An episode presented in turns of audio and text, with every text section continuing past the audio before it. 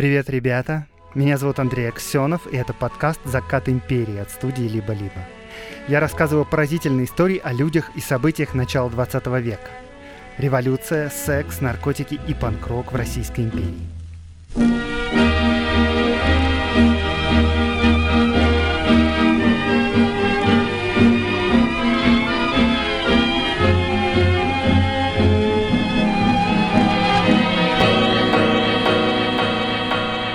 Отчитываюсь перед вами. Я сходил в несколько подкастов в гости. Первое. Подкаст «Годно». Мы там обсуждали рекламу, кино, музыку и новости из начала 20 века из Российской империи. Получилось довольно весело и интересно. Второе. Сходил на YouTube проект Александра Яковлева, и там обсуждали 17-й год, Распутина, революцию, Николая II и Ленина. Тоже получилось классно. Еще я сходил в подкаст «Чё там у евреев?». Последний год я половину времени живу в Москве, а вторую половину в Иерусалиме, и там меня ребята спрашивали, как мне живется в Иерусалиме. И четвертый подкаст совсем специализированный, он называется «Подкастеры», и там мы обсудили про, эт, контра, централизации подкастов. Мне очень нравится, что подкасты децентрализованы, а у ребят было другое мнение. Все подкасты, в которые я хожу в гости, я собираю в специальном разделе на моем сайте. И по ссылке в описании этого выпуска вы сможете перейти в этот раздел, послушать все, что вам интересно, а там много интересного. А еще я вам напоминаю, что мы продолжаем продавать керамические игрушки на елку с героями подкаста. Переходите по ссылке в описании и заказывайте, потому что, кажется, они уже скоро закончатся. И теперь время для специальной рубрики «Предприниматели делают историю», которую я делаю вместе с банком «Точка».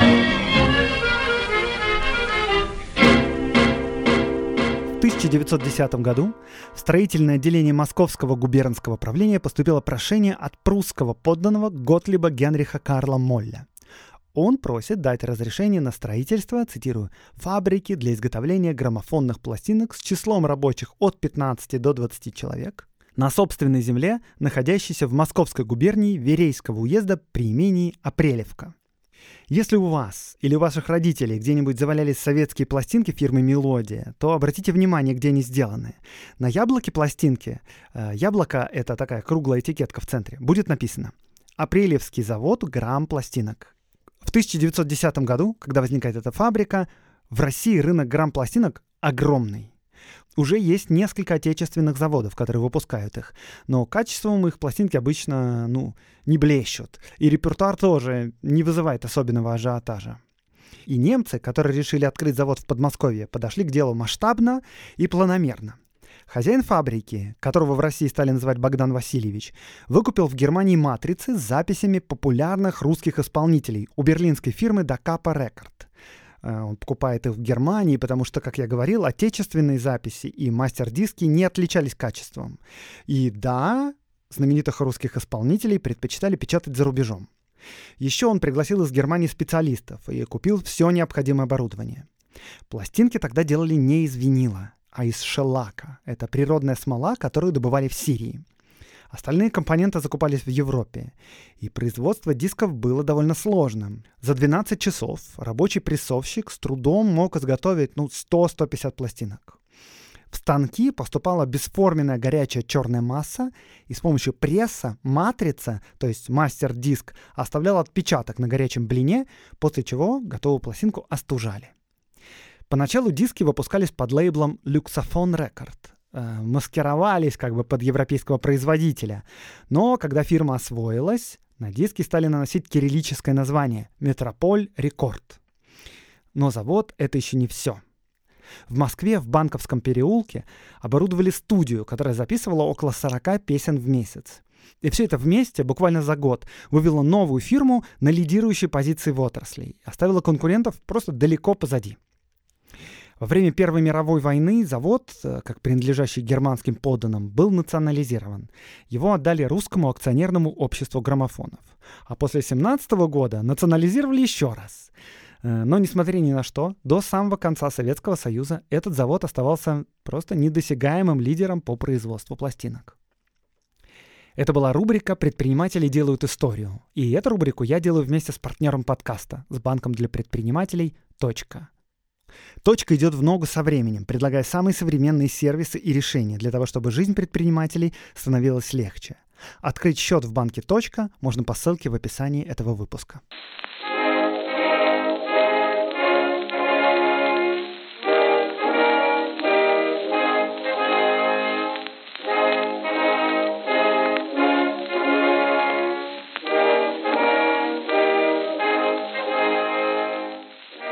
Что самое ужасное в жизни школьника в 11 классе сегодня? Ну, не только в 11, еще и в 10.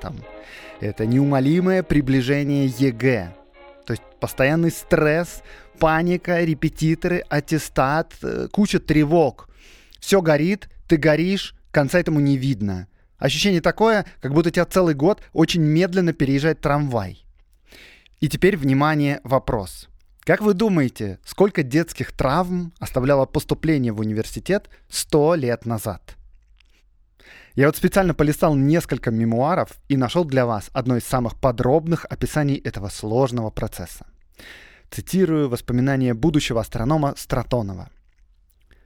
Мы, кавказские абитуриенты, имели право поступить только в Киевский, Харьковский и Новороссийский в Одессе университеты. Столицы для нас были закрыты – я избрал свою родину, Одессу. Кончены необходимые формальности, и вот я в новеньком мундире с синим воротничком слушаю лекции на юридическом факультете. Что-то не похоже на переезжание трамваем. Э, не звучит как какое-то травмирующее событие. Типа хоп, и уже сижу на лекциях. Вот так вот просто. И это действительно одно из самых подробных описаний, потому что в других мемуарах и таких подробностей нет. Чаще всего описываются сложности с поиском квартиры, новые впечатления от жизни в крупном городе. Короче, никаких вам ЕГЭ, баллов, конкурсов и ДВИ. И дело, конечно, не в том, что раньше люди были более стойкими, не очень-то рефлексировали, нет. Просто поступление в университет тогда вообще не было каким-то невероятно значительным событием. Ну, то есть сам факт, что я учусь в университете, да, это важно. А процесс поступления — это просто некоторая формальность. Э, итак, каким образом можно было поступить в университет? Плохие новости такие. Если ваши родители получают меньше тысячи рублей в год, то университет вам светит только чудом. А, кстати говоря, чтобы получать больше тысячи в год, нужно, скорее всего, закончить университет. Такой вот замкнутый круг получается. Хорошие новости такие. Если у ваших родителей есть деньги на гимназию, то вступительные экзамены в университет сдавать не надо вообще. То есть, да, если вы закончили гимназию, то просто на следующий год идете учиться в университет. И с этим связаны, конечно, некоторые хлопоты. Ну, вероятно, надо переехать в другой город, найти жилье, попрощаться с родными. Жизнь теперь будет течь по-другому. Но для того, чтобы быть зачисленным в университет, нужно просто подать туда заявление. И все, никаких нервов. Нетрудно догадаться, что количество выпускников гимназий в стране примерно соответствовало количеству студентов-первокурсников. Всего университетов к 1917 году в России было 13 штук. Немного. Причем Николай II за все время своего правления санкционировал создание только одного нового университета, и остальные 12 работали еще с 19 века. Причем вот этот последний университет, Саратовский, фактически полноценным университетом не успел стать. Там работал один только медицинский факультет. Как вы думаете, почему так мало? И я об этом расскажу, но чуть-чуть попозже, а пока что попробуйте догадаться сами. Поговорим еще немножко про поступление. Как быть, если вы не заканчивали гимназию, но хотите учиться в университете? И тут есть варианты. Чтобы в этом разобраться, мне в двух словах надо вам сказать, какие тогда были школы, кроме гимназий. Система реально была сложной и непоследовательной. Ну, то есть в том смысле, что мы сейчас привыкли. Вот поступил в начальную школу, потом средняя школа, потом идешь или в 11 класс учиться, или в колледж, и после колледжа или 11 класса можно поступать в высшее учебное заведение. Тогда было все крайне запутано, было много способов получить среднее образование. Ну, короче, были гимназии, которые давали классическое образование. То есть там давали латынь, например. Еще были реальные школы, там было больше естественных наук, больше давали математики, а латыни не было. И это все образование было платным, и реальные школы, и гимназии. Для духовного сословия были бесплатные семинарии, еще были коммерческие училища. Короче, гимназии заканчивали очень немногие. И вот если вы закончили, например, реальное училище, то для поступления в университет вам надо сдать латынь. И, как вы догадываетесь, это довольно жестко. И то же самое касалось выпускников разных военных училищ, коммерческих училищ и так далее. Второй вариант. Если вы оканчивали духовную семинарию, а в духовной семинарии латынь преподавалась, но там зато не было точных наук. И тогда вы могли поступить в университет, сдав, соответственно, математику и физику. Кстати говоря, юноши духовного сословия очень хотели попасть в университеты. Это был их шанс вырваться из бедной и неустроенной священнической жизни. А образование в семинариях, в отличие от гимназии и реальных училищ, было бесплатным. То есть было просто попасть в университет. Еще кое-что. Если вы не оканчивали гимназию, то выбирать себе университет не могли. До середины нулевых все бывшие семинаристы отправлялись в Томский университет, в Сибирь, а все остальные не гимназисты, вот эти выпускники военных училищ и реальных школ, отправлялись в Варшавский университет. В Варшавском университете к русским относились э, ну, неприязненно. И, кстати говоря, все образование в стране было, естественно, на русском. То есть в Варшаве учились на русском языке в том числе. Теперь представим, что вы закончили гимназию в провинции и хотите поехать учиться дальше, в университет. Город с университетом это привилегированный город. И это город чаще всего дорогой для жизни. Если в городе построили университет, то будьте уверены, все жители города гордятся этим. Короче, смотрите, что можно выбрать. Есть, да, Петербург и Москва. В Петербурге два университета. Про Варшаву, Томск и Саратов я уже сказал. Еще есть университеты. В Юрьеве, то есть это современный Тарту, в Вильно, в Харькове, в Казани, в Хельсинки, в Киеве и в Одессе. Короче, не очень большой выбор. Причем, заметьте, да, из 13 императорских университетов только 6 находятся на территории современной России. Тут еще надо отметить, я коротко скажу, что в этом выпуске я буду говорить только про университеты. Но это не все высшие учебные заведения. Высшее образование еще можно было получить в технических училищах. Например, был суперпрестижный институт инженеров путей сообщения в Петербурге или в Москве Императорское Московское техническое училище, будущее Бауманка. Еще, например, можно было закончить консерваторию, она тоже давала высшее образование. Были военные училища, были еще и частные вузы, например, университет Шанявского. Но сегодня я буду говорить только об императорских университетах.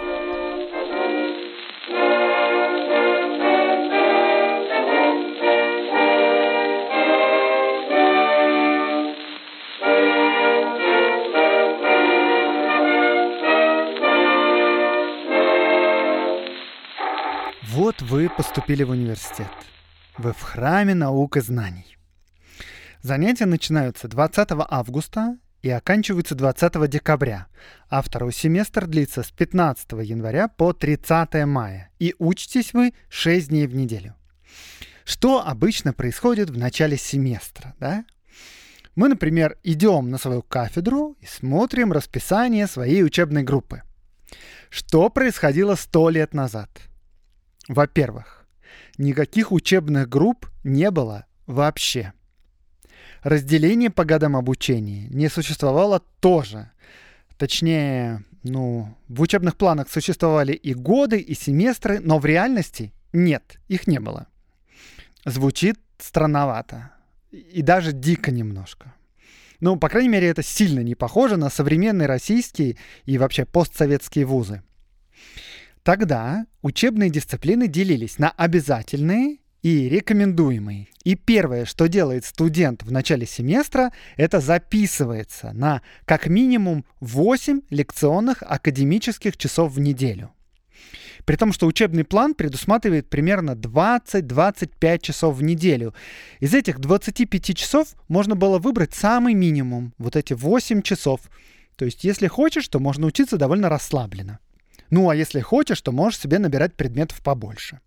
Если предметы считались необязательными, то их посещение вообще никак не влияло на получение диплома. Можно было просто не ходить на них никогда.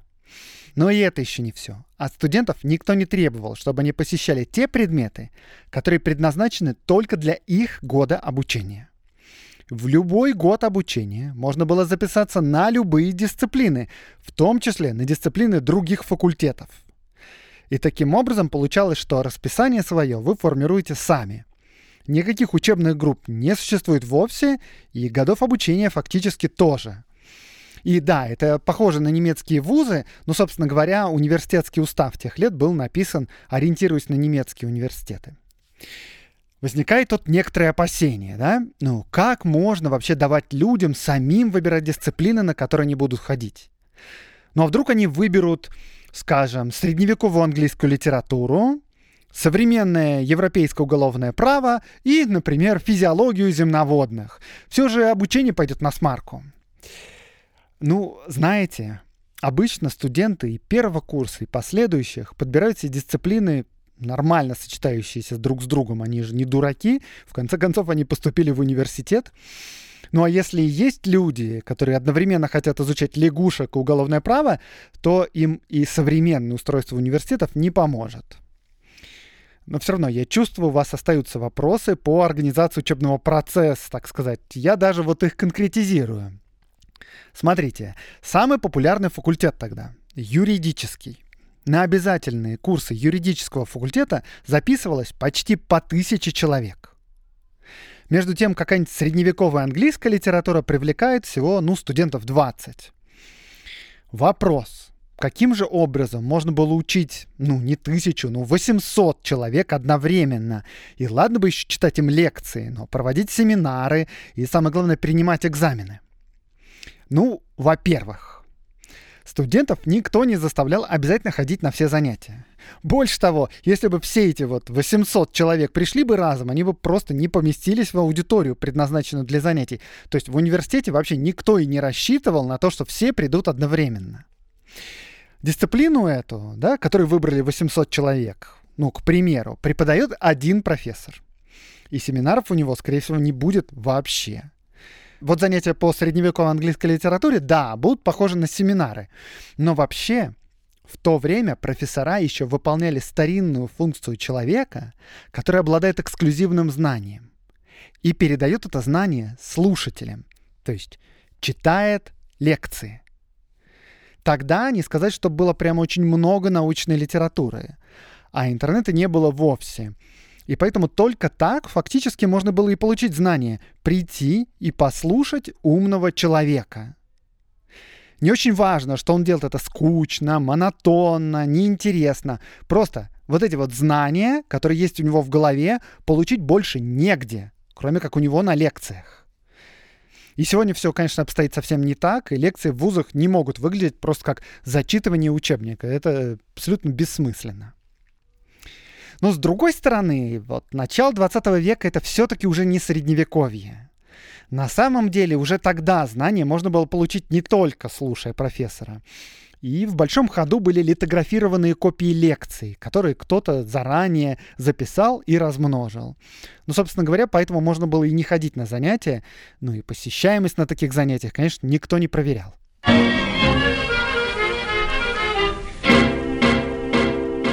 История — это не просто монографии, лекции в университете и семинары. У этого подкаста есть партнер — компания Selectel — Selectel — это ведущий провайдер облаков и IT-инфраструктуры в России. В моем подкасте партнер IT-компания. Но это не случайно, потому что у нас много общего. Нас объединяет интерес к истории. Я ее изучаю и вам рассказываю, а Selectel стремится заглядывать в будущее и создавать историю современных технологий сегодня. Клиенты Selectel делают веб-сервисы и приложения, обучают нейросети, создают сайты. И Selectel поддерживает подкаст уже третий сезон.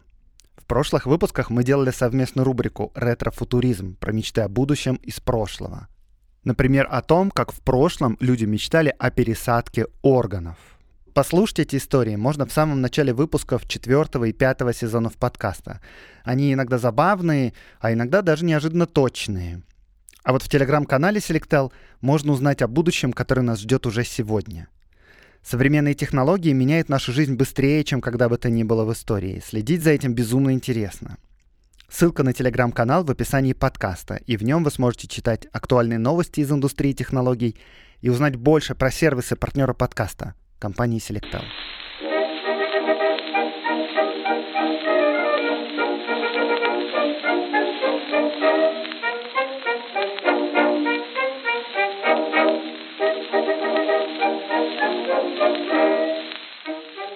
Если групп и расписания и годов все-таки не было, то вот факультеты были. Четыре. Как и положено в уважающем себя университете с традициями. И во всех университетах, во всей России эти факультеты были одинаковые, ну, с небольшими исключениями. Все было одинаковое, потому что все императорские университеты жили по одному и тому же уставу, который был разработан при Александре II и реформирован при Александре III. И там, прямо в этом уставе, было написано, в каждом университете полагается четыре факультета. Историко-филологический, физико-математический, юридический и медицинский. Исключения действительно были. Например, в Петербургском университете был малюсенький восточный факультет, который готовил дипломатов для работы в Азии, но зато не было медицинского. Но вообще по стране в целом все было одинаково. Историко-филологический был таким общегуманитарным. Физико-математический был, естественно, научным, медицинский понятно каким был, а вот юридический факультет был как бы таким базовым факультетом, без особенной специализации. Там, конечно, больше изучали право и законы, но неверно думать, что здесь готовили юристов, адвокатов, судей, прокуроров и вот тому подобное. И, как я уже говорил, это был самый популярный факультет. Почему?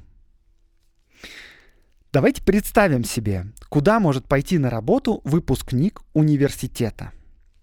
В бизнес? Нет. В бизнесе места заняты детьми купцов, которые, конечно, в деньгах разбираются лучше, чем интеллигенция. Ну и к тому же, чтобы идти в бизнес, лучше заканчивать коммерческое училище.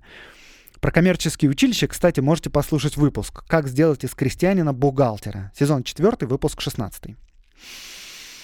Идти инженером на завод или на железную дорогу? Нет, потому что инженеров готовили технические училища.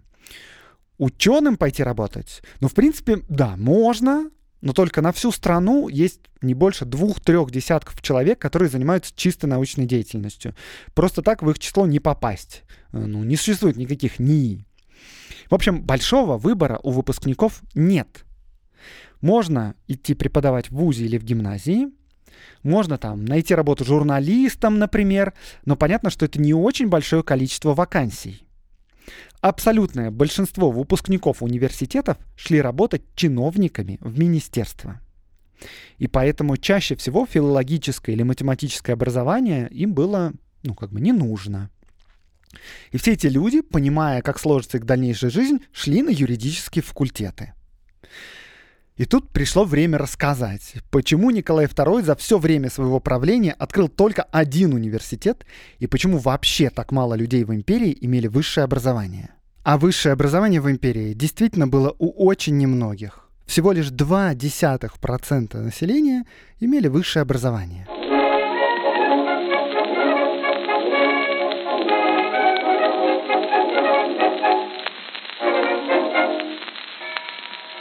Почему так мало?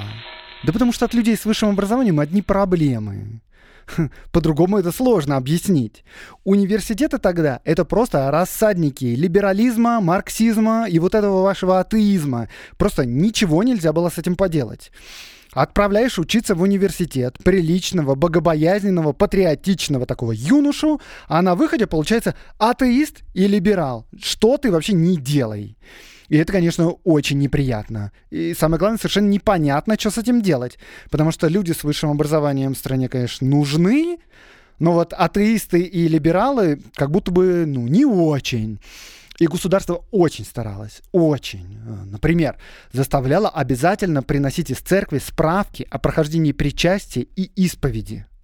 Но почему-то даже это не помогало. На выходе из университетов получались сплошные либералы, социалисты и атеисты.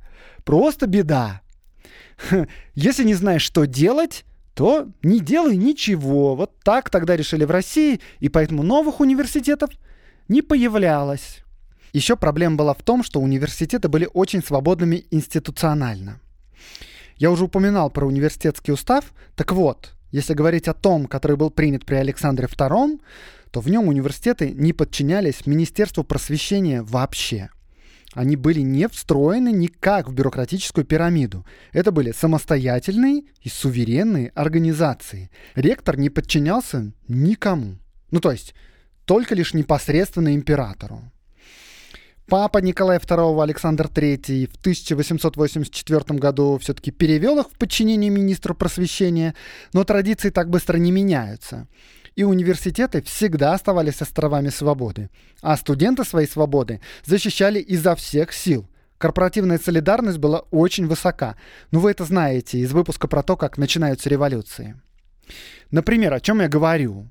Пока во всей стране запрещены любые общественные организации, во всех университетах существовали землячества и кассы взаимопомощи. И это было нелегально. И студенты самых разных взглядов могли эти кассы организовывать. Например, Сергей Юльевич Витте, будущий министр финансов, который, кстати, учился не на юридическом факультете, а на математическом, будучи гораздо более правых взглядов, чем большинство студентов, был старостой такой кассы, когда учился в Одесском университете. И Вита даже попал за это под суд, но дело замяли. И, кстати, если у вас возникает вопрос, зачем нужны были кассы взаимопомощи? Потому что обучение тогда было платным. А еще помимо платы за обучение нужно было снимать себе квартиру, и потому что никаких общежитий не существовало. Еще есть что-нибудь. Давайте перейдем к деньгам. Сколько стоит образование в университете? Студент должен был вносить 50 рублей за каждое полугодие. Плюс дополнительно к этим деньгам он должен был платить гонорар преподавателям, в котором записался. То есть, если ты выбираешь много дисциплин, то ты больше платишь за обучение. И гонорар этот поступал напрямую преподавателям. Составлял он 1 рубль за час в неделю. Ну, то есть, вот пример.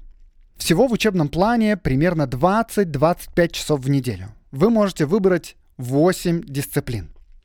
Вот возьмем самого бедного или самого ленивого студента. Он выбирает 8 предметов из обязательных 20, и у каждого из этих предметов, допустим, всего одна лекция в неделю. То тогда надо платить 50 рублей за семестр плюс 8 рублей гонорар преподавателям. Всего получается 58 рублей. И если учиться по максимуму, то плата за обучение редко могла превысить 150 рублей. На наши деньги это очень грубо 150 тысяч в год. Много это или мало? Ну, смотря для кого, знаете. Но, скорее всего, если родители могут позволить себе отправить детей в гимназию, то потянут и университет. Сколько стоит обучение в гимназии? В гимназии примерно 25 рублей в год. В крупных городах, в каких-нибудь самых элитных гимназиях это 50-60 рублей в год. Ну, то есть обучение в университете примерно втрое дороже, чем в гимназии. Но в гимназии еще учатся и дочки, и сыночки, а в университетах только сыновья. Так что, ну, можно было сэкономить. При этом, что насчет рабочих? Вот у низкоквалифицированного рабочего зарплата была эти же самые 150, ну, 200 рублей в год. И, конечно, при таких суммах даже мечтать об университетском образовании не получится. Если взять квалифицированного рабочего, который работает на каком-нибудь супер высокотехнологичном предприятии, то он получает ну, 500 рублей в год, ну максимум 600. Вроде бы можно как бы прижаться и дать одному сыну университетское образование. Но чаще всего этого не происходило, потому что детям рабочих приходилось очень рано начинать работать самим. У них просто не было времени, чтобы долго получать высшее образование. В общем, университет детям рабочих не светил. И все-таки это было довольно дорого. А вот для среднего класса сравнительно дешево. Смотрите, самый вот распрекрасный квалифицированный рабочий получает 600 рублей в год. Выпускник университета, с другой стороны, работая где-нибудь провинциальным чиновником и просто ковыряя большую часть времени в носу, получал от 1800 рублей. То есть три раза больше, чем самый суперрабочий. И в Российской империи реально почти не было прослойки между бедняками, рабочими и крестьянами и средним классом.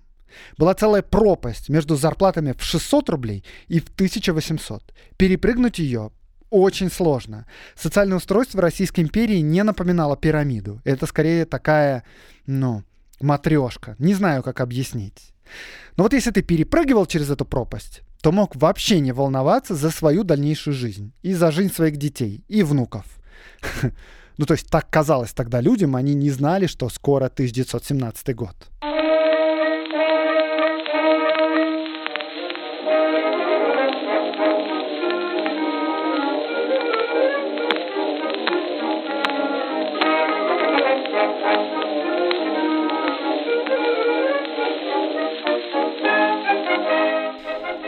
А еще про деньги. Помимо платы за обучение, нужно было снимать комнату или квартиру и покупать себе еду.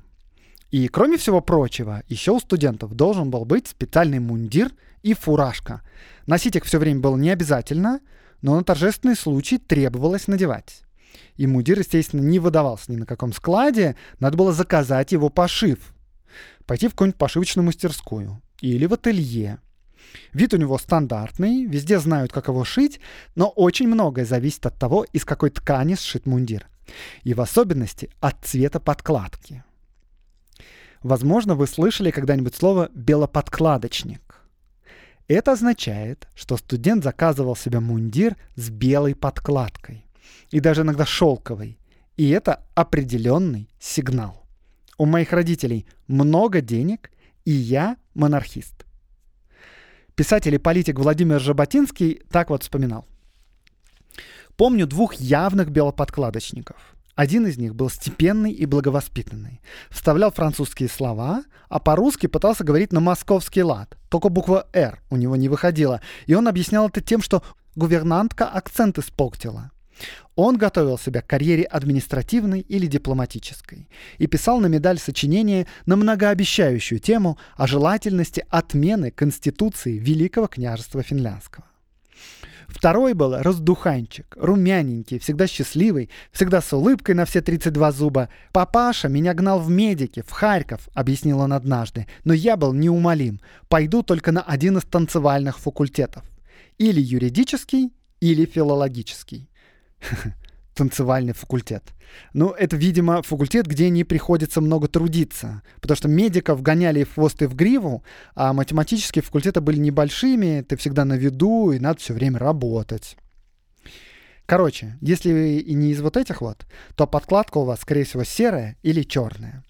Живете вы в съемной квартире на двоих-троих человек и подрабатываете еще уроками – причем очевидно, что в университетских городах цены на частные уроки сильно сбиты огромным предложением от студентов.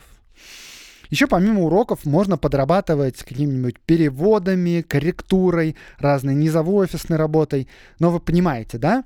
В стране есть 13 городов с университетами, и в каждом таком городе найти студента на работу несложно. Поэтому цены на такие работы низкие. Славист Дмитрий Чижевский вспоминал. Студентами были образованы целые колонии в ближайшем расстоянии от университета. Они для экономии бюджета селились по 2-3 человека в одной комнатушке, а обедали в студенческой столовой или у квартирных хозяев. Другие же бедняки жили на окраинах города, где и квартиры подешевле, и стол недорог. Те же из них, которые жили поближе к университету, харчевались в студенческой столовой и жили одним блюдом в день, чередуясь их разнообразием. То в немецкой кухмистерской близ университета или довольствовались одним чаем с колбасой и трехкопеечной булкой. Больше того, Поскольку корпоративная солидарность у студентов была очень высока, то молодые люди даже из обеспеченных семей, которые могли себе позволить и шелковую подкладку, и многокомнатную квартиру, и даже слугу, все равно они выглядели так же, как все остальные студенты. То есть обтрепанно, отращивали длинные волосы, ругали правительство и учились через пень-колоду. А, иметь слугу вообще было бы жутким позором. Почему я говорю, что надо учиться через пень-колоду, потому что отношение к учебе тоже говорило кое-что о твоем социальном статусе. Была так называемая академическая лига или академический союз. И студенты, которые как бы входили в эту лигу, считали, что университеты созданы для учебы. Удивительная идея, да? Ну, они считали, что политики в университеты не должно быть. И это, в частности, проявлялось в критические моменты. Например, Студенческая сходка решает начать забастовку, а вот эти академисты продолжают ходить на занятия. Они, получаются, такие штрейкбрехеры. В 1915 году в Петроградском университете даже проходили столкновения в коридорах между обычными студентами и студентами-академистами. И академисты жаловались на остальных студентов в полицию.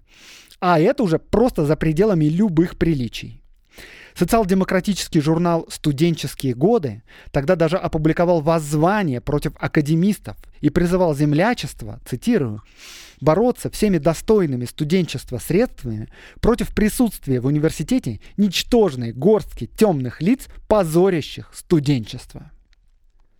Ну, даже если не доходить до прямых конфликтов, если ты просто, ну, ответственно относишься к учебе, это требует объяснений, понимаете? Ну, то есть, ты так хорошо учишься, ты что, за царя? Хорошую учебу как бы монополизировали академисты. Ну, если ты не хочешь с ними ассоциироваться, то учиться надо, ну, как-нибудь не так хорошо. И вот тут тоже, кстати говоря, необычная особенность университетов тех лет.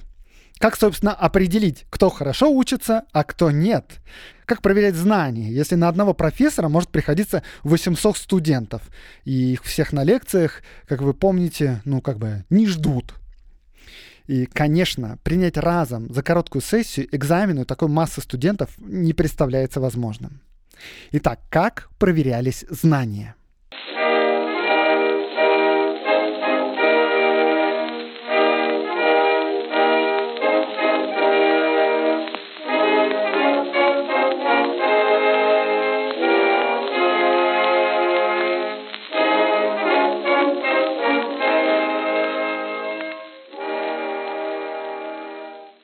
Вначале единственным методом контроля были так называемые зачеты полугодий.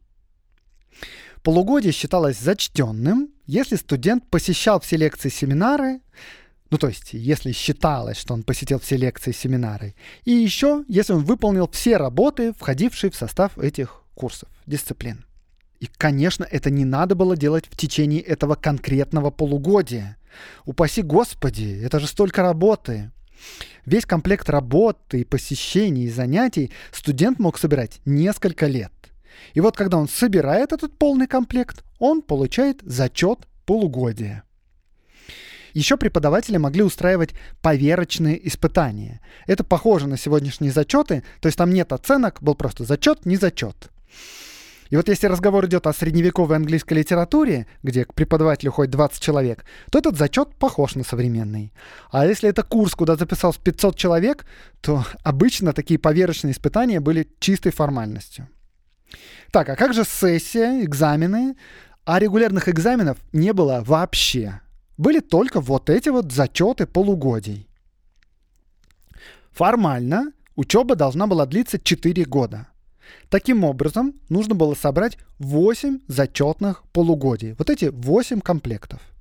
Но так как никто не требовал соблюдения сроков, то студенты могли растягивать обучение до 7,5 лет. Учиться, так сказать, в своем темпе. Но, естественно, платить при этом нужно за каждый семестр. Еще студент мог просто пропустить без объяснения причин и безо всяких академов три семестра подряд. И пять семестров за все время обучения. И ему даже ничего не надо было для этого делать.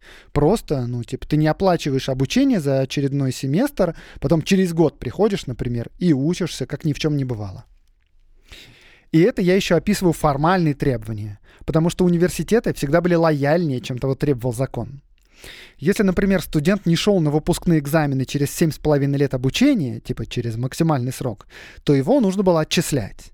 Но на практике это почти никогда не случалось. В начале 20 века около четверти студентов учились восьмой год и более. И это как раз и называется вечный студент. И да, я тут сказал про экзамены.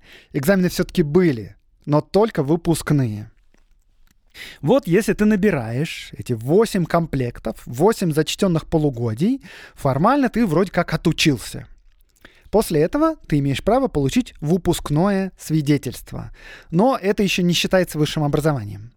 С выпускным свидетельством можно записаться на ближайшие экзамены, которые принимает государственная комиссия. У юристов, например, таких экзаменов было 8, и каждый из экзаменов перекрывает несколько прослушанных курсов. На экзаменах на этих были три оценки. Неудовлетворительно, удовлетворительно и весьма удовлетворительно. Еще можно было сдать письменную работу. Ну, то есть это типа аналог нашего диплома. Но работа это была не обязательной. Зачем ее делать тогда? Ну, потому что если ты сдаешь экзамены на весьма удовлетворительно и еще сдаешь письменную работу, то получаешь диплом первой степени. А без такой работы всего лишь диплом второй степени.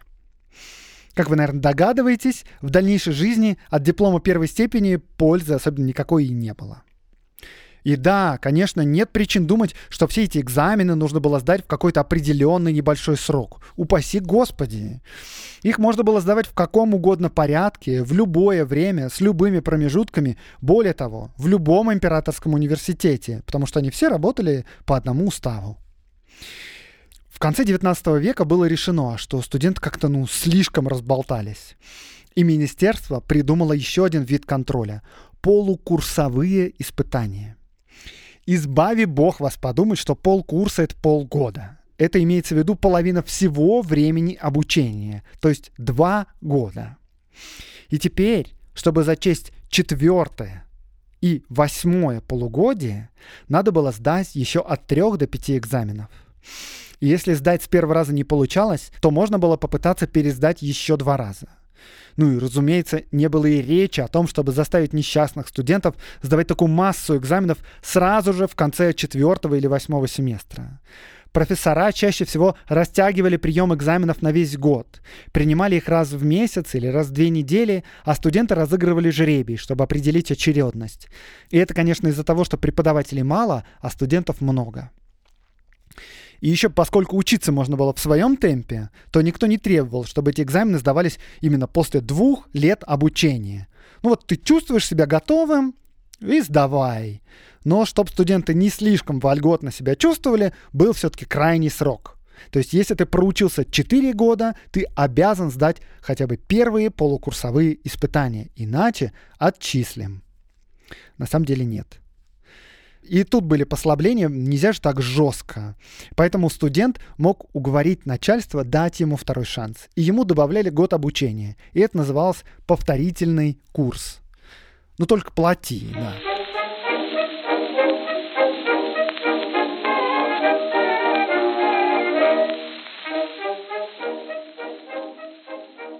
И это еще я ничего не сказал про списывание. Есть одна известная байка, я вам ее сейчас перескажу. Эта байка встречается в нескольких местах, и я вам прочитаю так, как ее вспоминал Алексей Крылов. Это академик и судостроитель.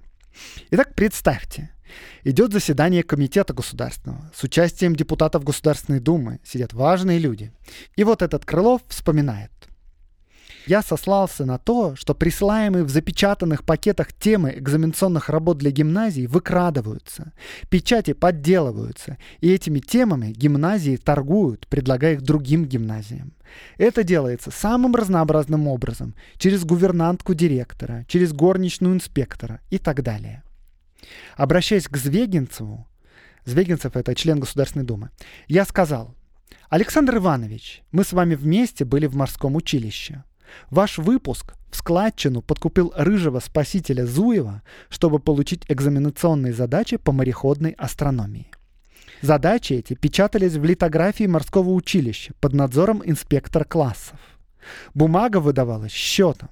По отпечатыванию камень мылся в присутствии инспектора и так далее. Однако стоило только инспектору на минуту выйти, как Зуев спустив штаны, сел на литографический камень и получил оттиск задач по астрономии. Вы лично, Александр Иванович, по выбору всего выпуска списали на общее благо этот оттиск. Ведь так это было. Сквозь гомерический хохот всего зала послышался робкий ответ Звегинцева. Был грех. Каковы же были результаты такого обучения, как вы думаете? Ну, во-первых, выпускались из университетов около двух третей всех поступивших. Остальные не выдерживали нагрузки ужасной или не могли сдать экзамены. Те же, кто выпускался, мог уже не беспокоиться за свою дальнейшую жизнь. Ты идешь работать в министерство и по умолчанию просто становишься средним классом. Если вас интересует, насколько профессиональными были выпускники, то, смею вас заверить, они были супер, без иронии. Сложно оценивать, насколько профессиональны были именно чиновники, поэтому для сравнения я вам покажу, чем занимались выпускники технических вузов. Например, чтобы построить крейсер, да, сколько нужно человек с высшим образованием до революции? Ответ – один человек. Линкор уже был сложнее. Один человек с высшим образованием тут справиться не мог, и поэтому их было двое. Например, для студента-третьекурсника железнодорожного вуза курсовая работа заключалась в том, что его отправляли на практику. А на практике он должен был спроектировать и построить 10-15 разнообразных зданий с подъездными путями, с семафорами и вот всему подобным. То есть не сделать презентацию в PowerPoint, а построить это все на земле. Ну, конечно, технические вузы были устроены чуть-чуть по-другому. Там и преподавателей было больше, и практики. Но тем не менее, я вас уверяю, что выпускники университетов были суперпрофессионалами. Как это вообще возможно? Вот, например, у нас в Бауманке, где я преподавал, мы принимаем дипломные работы. И там, знаете, такая регулярная картина. Студент сдает веб-приложение с фронтендом на React и еще с приложением под Android. И у преподавателей никогда не возникает вопрос, а как он это сделал? Мы ведь его не учили ни фронтенду вообще, ни реакту в частности, и программированию под Android не учили тоже. Откуда он всему этому научился? Ну, черт его знает, сам как-то справился. Как же так выходит? А просто в Бауманку сумасшедший конкурс, и туда попадают школьники с высокими баллами за ЕГЭ. Ты его хоть чему учи, хоть вообще ничему не учи, а в результате получится нормальный специалист. Ну, если он того хочет, конечно. А теперь вспомним, что сейчас в России больше тысячи вузов. Это не учитывая того, что вузы сейчас объединяют. То есть, например, Бауманку объединили с Лисотехническим университетом. Так, если по-честному считать, вузов несколько тысяч. А в Российской империи было 13 университетов. И каждый выпускник, будьте уверены, был талантливым и высокообразованным профессионалом. А еще либералом и атеистом, да, тоже не забывайте. А, и, кстати, если вас это отдельно беспокоит, на медицинских факультетах порядки были строже. Необязательных предметов там не было, а экзамены все сдавали сразу же, после того, как курс заканчивался. Тянуть было нельзя. Но, к сожалению, количество преподавателей все равно было небольшим, и часто занятия были такими. Профессор проводит публичную операцию на живом человеке, а 200 студентов в аудитории на нее смотрят. Не сказать, чтобы очень продуктивно, ну, врачи в результате набивали руку на крестьянах в земских больницах в провинции.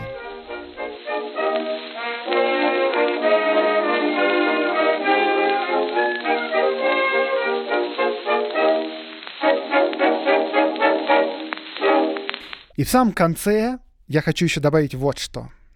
Внимательные слушатели уже наверняка заметили, что я говорю студенты и никогда студентки. Говорю, сын мог поступить в университет. Но постойте, а как же дочери? Нет ли тут сексизма? Конечно, есть. Но не у меня, а у дореволюционного правительства, потому что согласно университетскому уставу в университетах могли учиться только мужчины. Почему?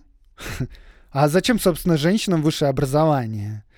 На их обучение нужно тратить бюджетные средства, а работать по специальности они все равно не будут. Почему они не будут работать по специальности? Ну а кто их возьмет на работу? Они же женщины.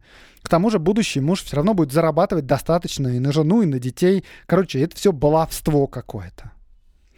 Это не я так думаю, если что. Это тогда так считали. Ну и к тому же не все. Если вы хотите немножко больше узнать о женском высшем образовании, то подписывайтесь на Patreon. Ссылка в описании выпуска. Или подключайте подписку в Apple.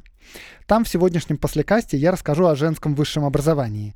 Но выпуски послекаста на самом деле короткие, на 5 минут максимум, без особенных подробностей, так что не думайте, что вы пропускаете какие-то невероятные россыпи алмазов. Новым патронам и подписчикам привет. Со всеми остальными прощаюсь до следующей недели.